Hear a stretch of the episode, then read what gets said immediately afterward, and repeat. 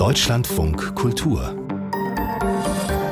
Lesart mit Frank Mayer. Seien Sie ganz herzlich willkommen. Vor zehn Tagen hat das neue Jahr begonnen. Das ist ja immer ein sehr aufgeladener Moment, so ein Jahresbeginn. Und ähnlich aufgeladen sind andere Anfänge, nämlich die Anfänge von Romanen oder Erzählungen, die ersten Sätze. Und über die reden wir jetzt hier. Und wir hören uns mal zuerst ein paar erste Sätze aus berühmten Büchern an.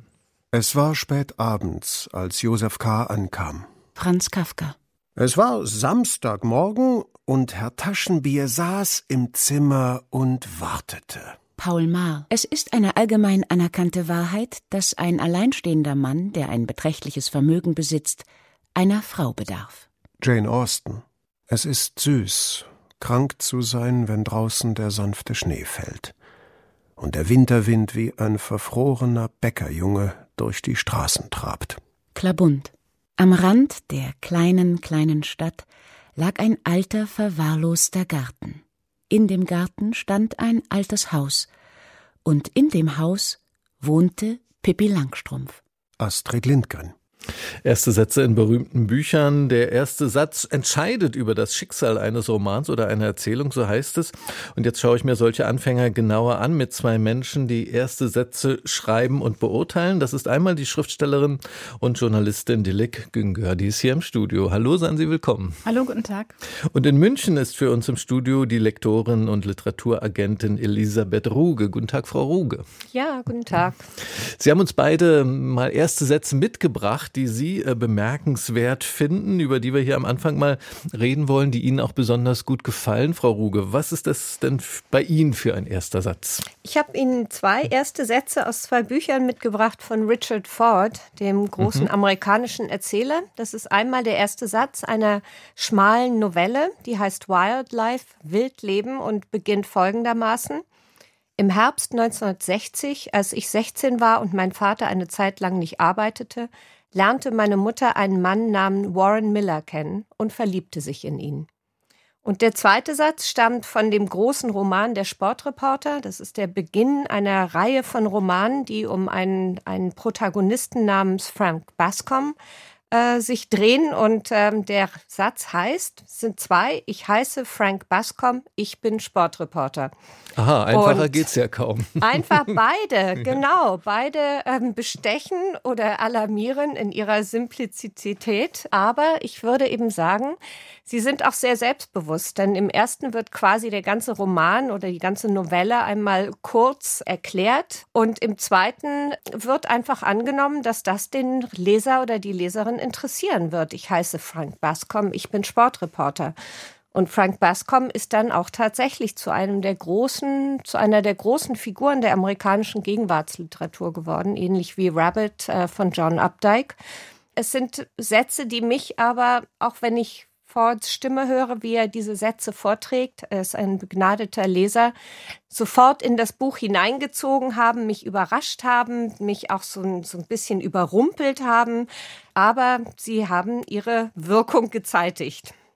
Und äh, ja nicht dadurch, dass sie äh, besonders ähm, ausgefeilt sind oder so einen Knalleffekt an den Anfang setzen, sondern eben gerade durch die Einfachheit, ja, dadurch wirken sie.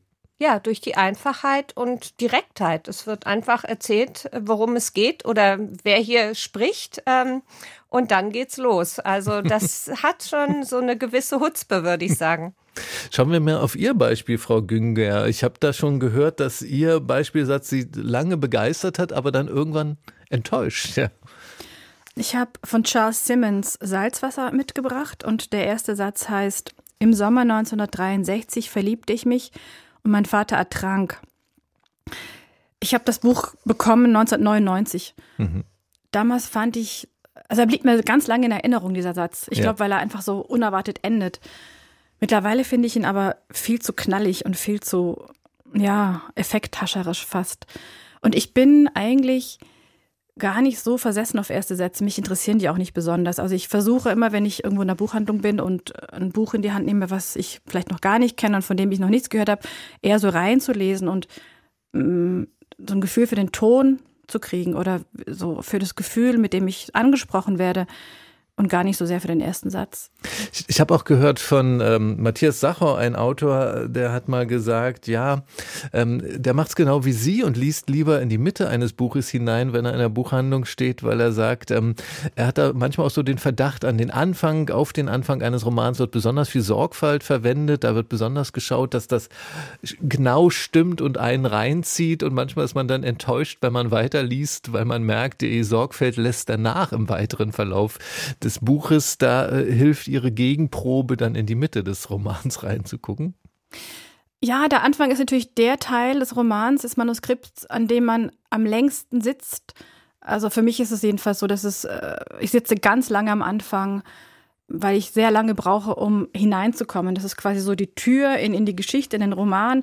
Und wenn der Anfang sitzt, wenn man das so eingefädelt hat, dann kommt der Rest schon von alleine.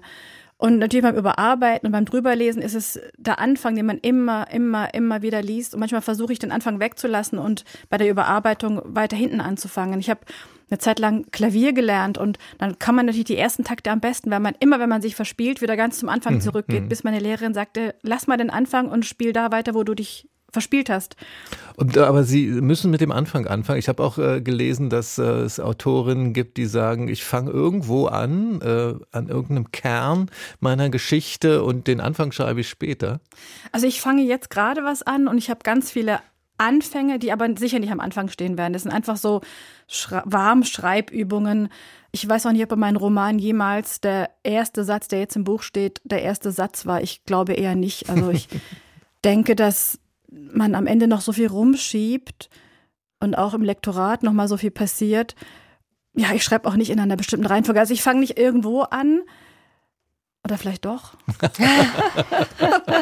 Aber genau, ich würde da mal ähm, mhm. ja, äh, den Faden aufnehmen, ähm, denn ich finde es auch, aber vielleicht aus anderem Grunde problematisch oder, oder habe es mir nicht angewöhnt, in der Buchhandlung ein Buch aufzuschlagen und den ersten Satz zu lesen. Ich ähm, kann da Dilek Günger recht geben, dass der erste Satz mich so wahnsinnig nicht interessiert, aber es gibt äh, einen Effekt, wenn man an Texten arbeitet, sowohl als Autorin, auch als Übersetzerin, dann auch als Lektorin. Und wenn alle drei sozusagen an einem Text beteiligt sind, dann vervielfacht sich das ja, dass der Anfang oftmals zwar ähm, der Teil ist, der am, am meisten bearbeitet worden ist. Aber es ist eben auch der Teil, wo alle sich erstmal reinfinden mussten in den Text. Und deswegen habe ich ähm, die Erfahrung gemacht, dass manchmal Texte gerade am Anfang eben noch nicht so ganz funktionieren. Und äh, also umgekehrt zu dem, was Sie gerade über die Erfahrung ähm,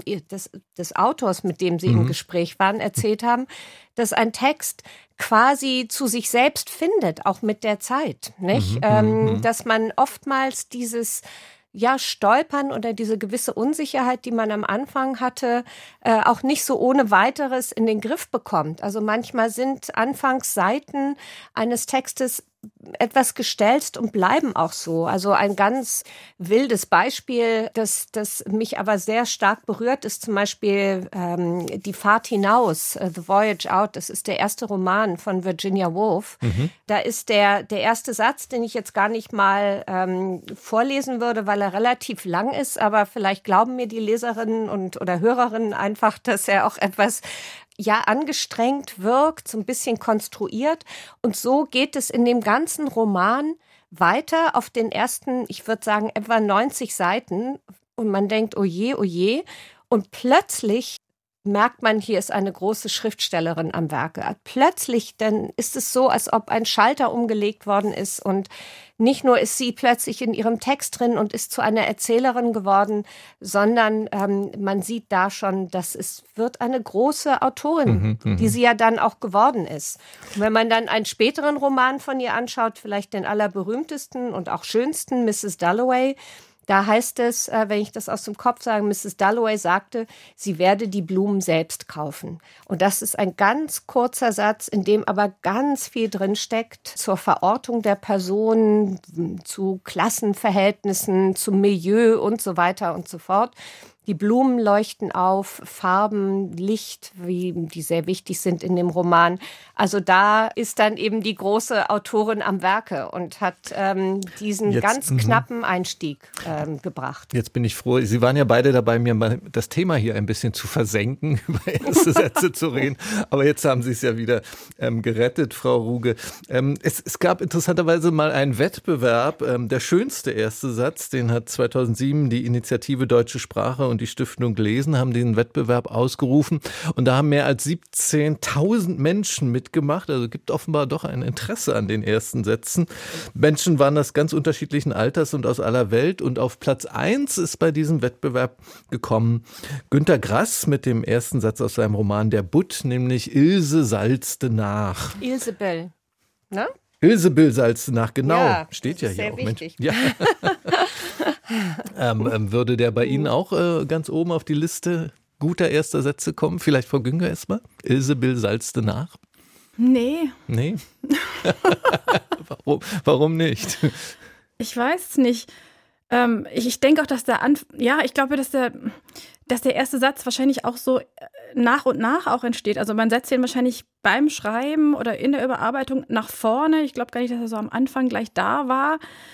Und ich musste vorhin dran, äh, dran denken, als ein Kollege bei, als ich habe bei der Berliner Zeitung gearbeitet, als ich nach Berlin kam, und der sagte, der Anfang ist wie ein Sprungbrett in, in, das, in den Text. Mhm. Also der Anfang, der fliegt auch nachher wieder raus. Und das ist manchmal so eine, ein erleichterndes Gefühl, dieses, es muss noch nicht alles ganz druckreif sein, man fängt an zu schreiben und das, man kommt so rein und dann kann der Anfang oder der erste Absatz oder wie viel das auch ist, das fängt dann, fällt dann weg und dann kommt man so ans Eingemachte. Das ist wie so beim Pfannkuchenbacken. Also der erste, der wird ja meistens irgendwie zu dick oder nicht so richtig schön. Und, und dann, wenn die Pfanne warm ist, dann werden die schön. Und das war jetzt inwiefern ein Argument gegen Ilsebill Salstenach? ich glaube, mir ist da zu viel. Vom, vom Klang gefällt es mir, glaube ich, nicht. Mhm, mh. Also es ist einfach nur eine ganz subjektive mhm. Bill, Bill, Bill. Okay. Wie geht's Ihnen, Frau Ruge? Ach doch, mir gefällt der Satz recht gut. Ähm, Isabel ist eben ein seltsamer Name, den man so aus diesem Märchenzusammenhang kennt. Man weiß auch gleich, man ist wahrscheinlich im norddeutschen Raum. Und ich mag das Wort salzt. Ich mag auch Salz gerne und salzte mhm. nach. Also da wird ja gleich ein Prozess eben äh, angedeutet. Und ja, also man, man ist quasi gleich im, im, irgendwie im Alltag dieser Frau und mich, mich hat das schon interessiert oder mir gefällt er. Wir haben ja vorhin ähm, auch ähm, andere berühmte erste Sätze gehört. Ich will mal noch mal einen rausgreifen. Äh, Marcel Proust, lange Zeit war ich früh schlafen gegangen. Das ist ja auch so äh, fast ein geflügeltes Wort gekommen, hört man immer mal wieder. Was sagen Sie zu so einem ersten Satz? Ich? Hm? Ja, man erwartet ja quasi schon so aber oder so ein lange Zeit war hm. es so, aber also es zieht einen schon hinein und man hm. ist neugierig, wie es weitergeht. Der gefällt mir vielleicht sogar besser. da hat mal einer Gnade gefunden bei Frau Ruge. Für Sie? Ja, ich mag den sehr gerne. Ich finde, das ist ein einerseits außerordentlich sympathischer erster Satz. Ähm, ich weiß nicht, der hat äh, etwas Weiches, man wird da reingezogen und andererseits ist das natürlich unglaublich, dass dieser so einfache Satz äh, am Anfang eines siebenbändigen Megawerkes steht, das äh, für viele sozusagen das größte Werk der Weltliteratur schlechthin ist und, mhm. ähm, und wo natürlich das Thema des Schlafs, das hier so, so, so alltäglich eingeführt wird, ein ganz großes Thema ist und auch ein Thema, das ähm, ja, also auch mit, mit gleich am Anfang des Romans dann auch äh, mit, mit, mit Schmerzen und Leiden verbunden ist, weil der, der Erzähler ja immer diesen, diesen, diesen gute Nachtkuss der Mutter braucht, um eben einschlafen zu können. Also Schlaf ist, äh, ist, ist etwas Wichtiges, auch für Proust selbst, dessen Leben ja hier auch in diesem gigantischen Werk ähm, verarbeitet und reflektiert wird. Also ein, ein, ein schöner Satz, der ein sehr weich in ein sehr großes und auch sehr anspruchsvolles Werk hineinholt. Über erste Sätze in Romanen und Erzählungen habe ich gesprochen mit der Lektorin und Literaturagentin Elisabeth Ruge und mit der Schriftstellerin und Journalistin Dilek Güngor. Ich danke Ihnen beiden sehr für dieses Gespräch. Vielen Dank. Vielen Dank. Deutschlandfunk Kultur. Das Buch meines Lebens. Ich bin Luisa Neubauer. Ich bin Klimaaktivistin bei Fridays for Future. Eines der Bücher, was mich sehr geprägt hat, ist eine Biografie von Hannah Arendt, von Alois Prinz. Ich glaube, das Buch kennt viele und das ist vielleicht gar keine so innovative Wahl an der Stelle. Für mich war es augenöffnend zu erfahren und zu verfolgen, wie Hannah Arendt ihr Leben angegangen ist und wie sie die Dinge gesehen hat, wie sie aus Gedanken Taten gemacht hat. Und das war in diesem Buch oder ist in diesem Buch auf eine selten nuancierte und auch poetische Art und Weise beschrieben. Die Hannah Arendt Biografie von Alois Prinz, ein Buch ihres Lebens für Luisa Neubauer. Und die war gestern zu Gast hier in dieser Sendung Lesart. Wir haben über ihr Buch Gegen die Ohnmacht, meine Großmutter, die Politik und ich gesprochen. Das Buch hat sie gemeinsam mit ihrer Großmutter Dagmar Remzmar geschrieben. Im Tropenverlag ist das erschienen. Das ist ein eher persönliches Buch über die Kindheit von Luisa Neubauer, ihr Verhältnis zu der Großmutter, die sehr wichtig ist für sie. Und auch ein Buch des Abschieds Abschieds von ihrem Vater, der früh gestorben ist. Das Gespräch steht auf unserer Homepage oder auch in unserer App der DLF Audiothek. Deutschlandfunk Kultur Buchkritik Check your privilege, das ist eine inzwischen häufig geäußerte Aufforderung. Man solle doch an die eigene privilegierte Position in der Gesellschaft denken, gern beim sogenannten alten weißen Mann oder Check your privilege kriegen zum Beispiel auch weiße Feministinnen zu hören von schwarzen Feministinnen. Es gibt ein neues Buch über dieses Prinzip, das heißt Uncheck Your Privilege, wie die Debatte um Privilegiengerechtigkeit verhindert. Dieses Buch hat der Kulturtheoretiker Jörg Scheller geschrieben und unsere Redakteurin Catherine Newmark hat es gelesen. Guten Tag. Hallo.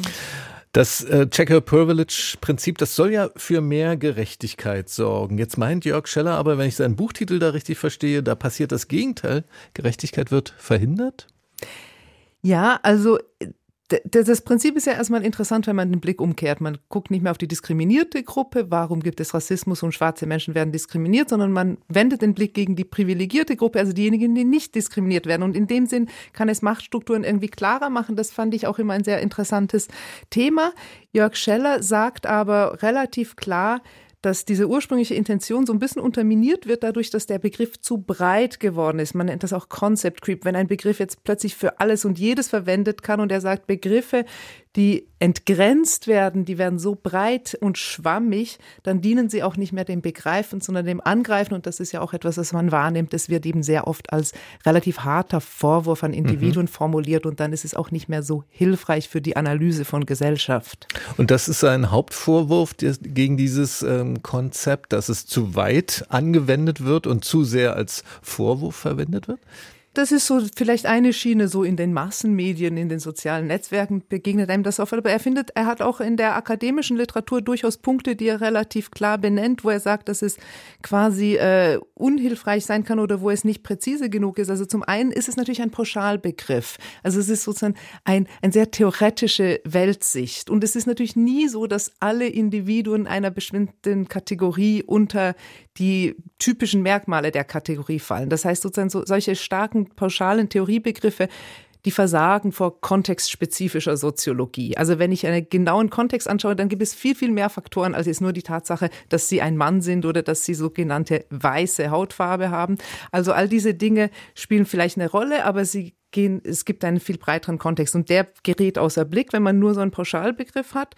Und der andere Punkt, den er auch hat, ist, ist natürlich, dass der der Begriff aus dem US-amerikanischen Kontext oft relativ unadaptiert und unkritisch übernommen wird in europäische Kontext. Und das funktioniert zum Beispiel beim Begriff, also wenn man über Rassismus redet, nicht zwingend nur gut, weil wir natürlich in Europa und insbesondere in Deutschland ganz spezifisch einen klassischen antislawischen Rassismus haben. Den kriegt man nicht mehr in dieses Schwarz-Weiß-Schema rein. Mhm. Den muss man anders vielleicht nochmal formulieren. Jetzt werden ja Debatten über solche Themen oft sehr polemisch, oft auch sehr moralistisch geführt. Äh, wenn Jörg Scheller jetzt eingreift, eingreift in diese Debatte. Wie macht er das? Wie ist sein Stil dabei? Also ich finde es äh, äußerst angenehm zu lesen, ist auch relativ anekdotisch und, und interessant und es gibt so viele Einzelbeispiele. Also ein Hauptziel, eine Hauptzielscheibe oder eine Hauptkritik richtet sich zum Beispiel an Robin DiAngelo, diese Theoretikerin, die eben über White Privilege so sehr viel geschrieben hat und auch sehr populär und auch sehr einflussreich und wirkmächtig. Und er sagt dann aber auch so Dinge, diese Grobheiten findet er umso ärgerlicher, als er auch sehr vieles anregend findet in dem Ansatz. Also es ist immer sozusagen klar, es geht ihm tatsächlich um das Gleiche wie diesen Leuten, die mit dem Wort und dem Begriff des Privilegs unterwegs sind. Er möchte aber kritisch anmerken, dass es hier nicht so nützlich ist, wie es sein mhm. sollte. Es geht ihm durchaus um Gerechtigkeit, um die Beseitigung von Diskriminierungen, aber sozusagen als, als, als kluger Theoretiker denkt er darüber nach, mit welchen Begriffen sollten wir das tun. Und er findet eben, dass diese pauschale Übertragung Übertragung eines spezifisch US-amerikanischen Settings auf Europa nicht immer funktioniert. Es funktioniert auch nicht beim Antisemitismus unbedingt so gut. Da kommt man mit der Schwarz-Weiß-Schere auch nicht so weiter. Und er findet eben, dass viele dieser Theoretikerinnen zu wenig soziologisch sind. Und mhm. das finde ich ein Vorwurf, der, den kann man auch so in alte und neuere Linke unterteilen. Da gibt es viele, viele Kampflinien im Moment. Aber es ist ein sehr angenehm und unpolemisch geschriebenes Buch. Es geht keinesfalls um kulturelle Grabenkämpfe an dieser Stelle. Und bei dem, was Sie zuletzt äh, jetzt gesagt haben, dachte ich auch, äh, vielleicht kann man dieses Buch lesen, also diese Kritik auch lesen als eben kritische Einführung in diese ganze Idee von Check Your Privilege? Ja, in gewisser Weise ist es ähm, natürlich, baut es schon auf darauf, dass dieses, dieser Begriff und dieses Phänomen, dieses Privilege, äh, dieser Privilegienkritik schon so etabliert sind. Aber es ist tatsächlich auch eine ganz gute Einführung, weil er auch in die Geschichte, in die Her also in die Herkunft des Begriffes so ein bisschen einsteigt, also insbesondere in die Werke von Peggy McIntosh, die eigentlich seit den 80ern oder 90ern diesen Begriff maßgeblich geprägt hat. Damals ging es um Male Privilege und um White Privilege und er zeigt eben auch, was sozusagen die Voraussetzungen sind von Peggy McIntosh sozusagen Etablierung dieses Begriffes und warum das ganz interessant ist, aber eben auch seine Grenzen hat. Also es ist tatsächlich auch sozusagen eine historische Begriffsherleitung und von dem her finde ich es tatsächlich interessant, weil es nicht nur sich aufhängt daran, wie der Begriff heute funktioniert oder nicht funktioniert, sondern auch, wie er historisch entstanden ist. Und von dem her, ja, ist eigentlich eine ganz gute Einführung. Das Buch von Jörg Scheller, Uncheck Your Privilege, wie die Debatte um Privilegiengerechtigkeit verhindert. Im Hirzel Verlag ist das Buch erschienen mit 150 Seiten. 20 Euro ist der Preis. Vielen Dank an Catherine Newmark. Wir haben die spannendsten Bücher über das Meer, so wirbt der Ankerherz Verlag für seine Bücher. Seit gut 15 Jahren gibt es diesen kleinen Verlag, der hat sich seine Nische gesucht mit Geschichten eben über das Meer und die Seefahrt, inzwischen aber auch mit ganz anderen Geschichten. Wie man darauf kommt, so einen Verlag zu gründen, wie Ankerherz gerade durch die ja ziemlich raue, schwere See des Buchgeschäfts im Moment kommt, das hat sich unser Hamburg-Korrespondent Axel Schröder erzählen lassen bei einem Verlagsbesuch in Hollenstedt. Das endlose Meer schwappt in einer alten, modern renovierten Scheune im 4000 Seelenort Hollenstedt im Norden Niedersachsens. Ein langer Konferenztisch aus Massivholz, Buchregale an den Scheunenwänden, ein Meer aus Papier. Wir sehen äh, Bücher vom Meer. In diesem Regal jetzt die Reihe Kleines Buch vom Meer, die Inseln, die Leuchttürme, die Helden. Und das ist ja auch der Schwerpunkt von unserem literarischen Schaffen. Also wir haben einen klaren Fokus auf Geschichten vom Meer. 2007 haben Stefan und Julia Krücken den kleinen Verlag gegründet. Das Paar zog es schon immer zum Meer. Jeder Urlaub führt sie an die Küste oder gleich aufs Wasser. Also machten die Grafikerin Julia Krücken und ihr Mann Stefan ihre Leidenschaft zum Beruf. Ähm, wir suchen Geschichten, die zeitlos sind, romantisch und abenteuerlich die auch eine Relevanz haben und die ganze Welt, das ganze Weltgeschehen spielt irgendwie mit dem Meer. 90 Prozent der Waren kommen übers Meer. Alle großen Themen unserer Zeit von der Klimakrise, Globalisierung, Migration haben mit dem Meer zu tun. Also das Meer bietet da reichlich Stoff und es sind halt abenteuerliche, zeitlose Geschichten, die wir suchen und da finden wir die dann. Ne? Das ist äh, so unser Metier, das Meer. Entstanden ist die Verlagsidee aus einer Mischung aus Trotz und Wagemut. Stefan Krücken hatte seine erste Buchidee etablierten Verlagshäusern angeboten, aber die winkten ab, sahen keinen Markt für die Lebensgeschichten alter, erfahrener Kapitäne, für ihre Erlebnisse auf den sieben Weltmeeren.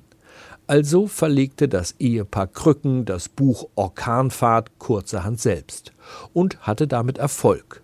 Seine Arbeit als Kriegs- und Krisenreporter gab Stefan Krücken nach einer Recherche im Bürgerkrieg in Uganda auf. Da gab es eine Schießerei nachts und wir waren im Hotel und unter mir raschelte was, ich vermute eine Ratte und ich ähm, habe das erste Mal, was ich vorher nie hatte, so ein Gefühl der Furcht bekommen und dann dachte ich, okay, vielleicht muss ich jetzt was ändern.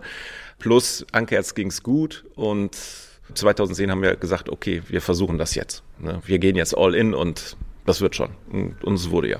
Das Ankerherz schon seit längerer Zeit nicht allein Bücher, sondern auch Pullover, Tassen und Geschirr, Kalender und Füller, immer mit maritimem Einschlag verkauft, verdankt der Verlag der spanischen Illustratorin Danny Garrison.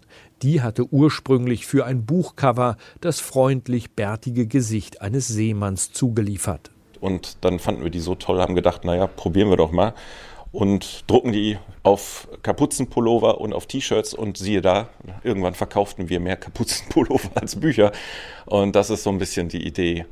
Als Indie-Verlag muss man sich was überlegen, sonst ist man nicht lange da und das ist ja unsere Antwort auf diese Branche und die Strukturen in dieser Branche, um irgendwie klarzukommen und äh, überleben zu können als Indie-Buchverlag.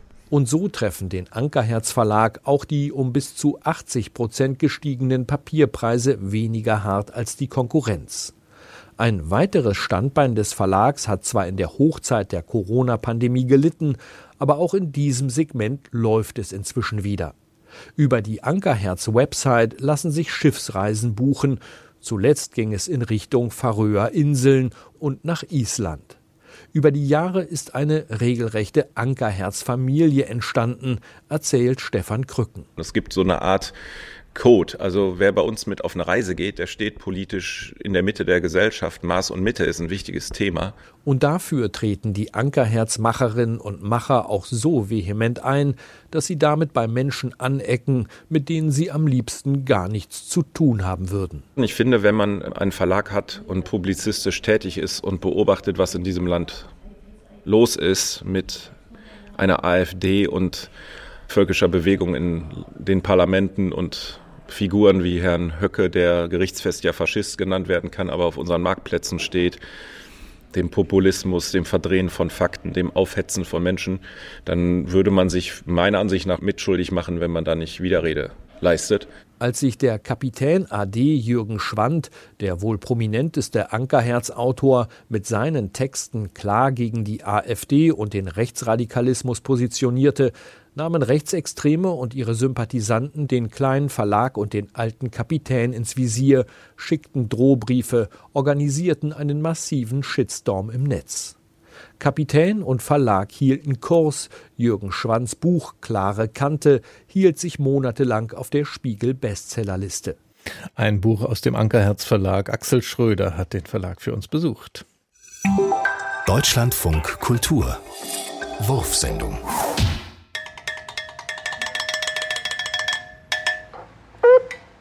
Seit Jahren gibt es eine rasante Ent aktuelle Handy möglich, Foto O, erschwinglicher. Dies führt zu A, Aktivistinnen angeht. Nahezu B, entschlossene Aktionen sind Dutzende Kameras und Hand. Darauf, was er sie aufnimmt, sichert solidarisch den Ort. Motiv für das private Foto, Heizhinweise und Gefähr. Werden gibt es häufig die, viele das bevor man fr sein muss. 2005 wurde der Antifa gar nicht mehr statt. Ich würde sagen, ich kannte kaum Deutsche. Also es hat Monate gedauert und es war eigentlich nur in der Kebabladen, dass wir hatten die Schwierigkeit zu reden. Mein erster Satz war, Hallo. Ich möchte ein Kebab gern. Ein Döner, ja? Die Soße? Weil ich damals gedacht habe, dass gern bitte bedeutet. Ich habe den Satz eigentlich als eine gesamte Wort gelernt. Ich möchte ein Kebab gern. Einpacken? Aber es war ein rein Döner mit cool aus Deutschland. Das war überhaupt gar nicht speziell. Schönes Wochenende, ja? Jetzt geht's hier um ein Buch mit dem vielversprechenden Titel Fuchs und Ferkel, Torte auf Rezept. Und das will uns Max Meyer von der Berliner Buchhandlung Chromulus empfehlen. Guten Tag, Herr Meyer, hallo. Schönen guten Tag, vielen Dank für die Einladung. Torte auf Rezept, da wäre ich auch sehr interessiert daran. Wie, wie kriegt man denn sowas? Also am besten ist es, man ist ein Fuchs und ein Ferkel, die beiden nämlich leben in einem Wald und es ist Sonntag und den beiden ist verdammt langweilig, also denken sie, na dann spielen wir halt Arzt. Mhm. Und äh, nach einiger abenteuerlicher Diagnose kommen sie auf die Idee, jetzt erfinden wir eine Krankheit, die Pünktchenkrankheit. Und diese Pünktchen sind auch schnell auf das Ferkel draufgemalt und dagegen hilft nämlich nur eins. Sie haben es angedeutet, nämlich Limonade und Torte. Mhm. Viermal am Tag. Und da es nun keine Waldapotheke gibt, überlegen die beiden sich, wie kommen wir da jetzt dran? Und da erinnern sie sich, dass es ja durchaus den einen oder anderen Waldbewohner gibt, der sowas immer mal hat. Und vielleicht mhm. haben die noch Reste. Und da die beiden zwei kleine Hochstapler, aber sehr liebenswürdige Hochstapler sind, machen die sich auf den Weg. Und ich mag gar nicht verraten, wie genau mhm, mhm. äh, sie jetzt da drankommen, aber ähm, sie sind zwei große Improvisationskünstler, die es schaffen, sich durch jede unerwartete Situation durchzumogeln. Das klingt sehr vielversprechend. Fuchs und Ferkel, Torte auf Rezept. Das ist ein Buch von Björn F. Röhrwig und Claudia Weikert bei Klett Kinderbuch ist das erschienen. Jetzt ist Ihre Buchhandlung Cumulus äh, spezialisiert auf Kinder- und Jugendbücher und nochmal ganz besonders auf Bilderbücher und Illustrationskunst. Genau. Ihre zweite Empfehlung für uns, Hanno und der Notfall. Was ist das jetzt für ein Buch? Also bei Hanno und der Notfall handelt es sich um ein Buch, das im Gegensatz zum ersten wesentlich ruhiger ist und auch kein Bilderbuch, sondern ein äh, Kinderroman, kann man sagen, für Kinder ab neun. Mhm. Ähm, und wir erleben sozusagen ein paar Wochen im Leben von Hanno und dem Notfall. Das ist eine Klassenkameradin Pien, die bei seiner Familie mit einzieht, was ihm gar nicht gefällt, denn er muss aus seinem Zimmer raus und äh, sich das Zimmer mit seinem Bruder teilen. Und er geht in den vollen Widerstand und ist wahnsinnig sauer und empört darüber. Ist ein sehr introvertierter Mensch, der äh, immer in den Schuppen flüchtet, seine Eisentiere bastelt und dabei sehr nachdenklich ist und sich versucht mit dieser Situation abzufinden, dass dieses Mädchen plötzlich da ist, die er eigentlich auch nicht sehr gerne mag.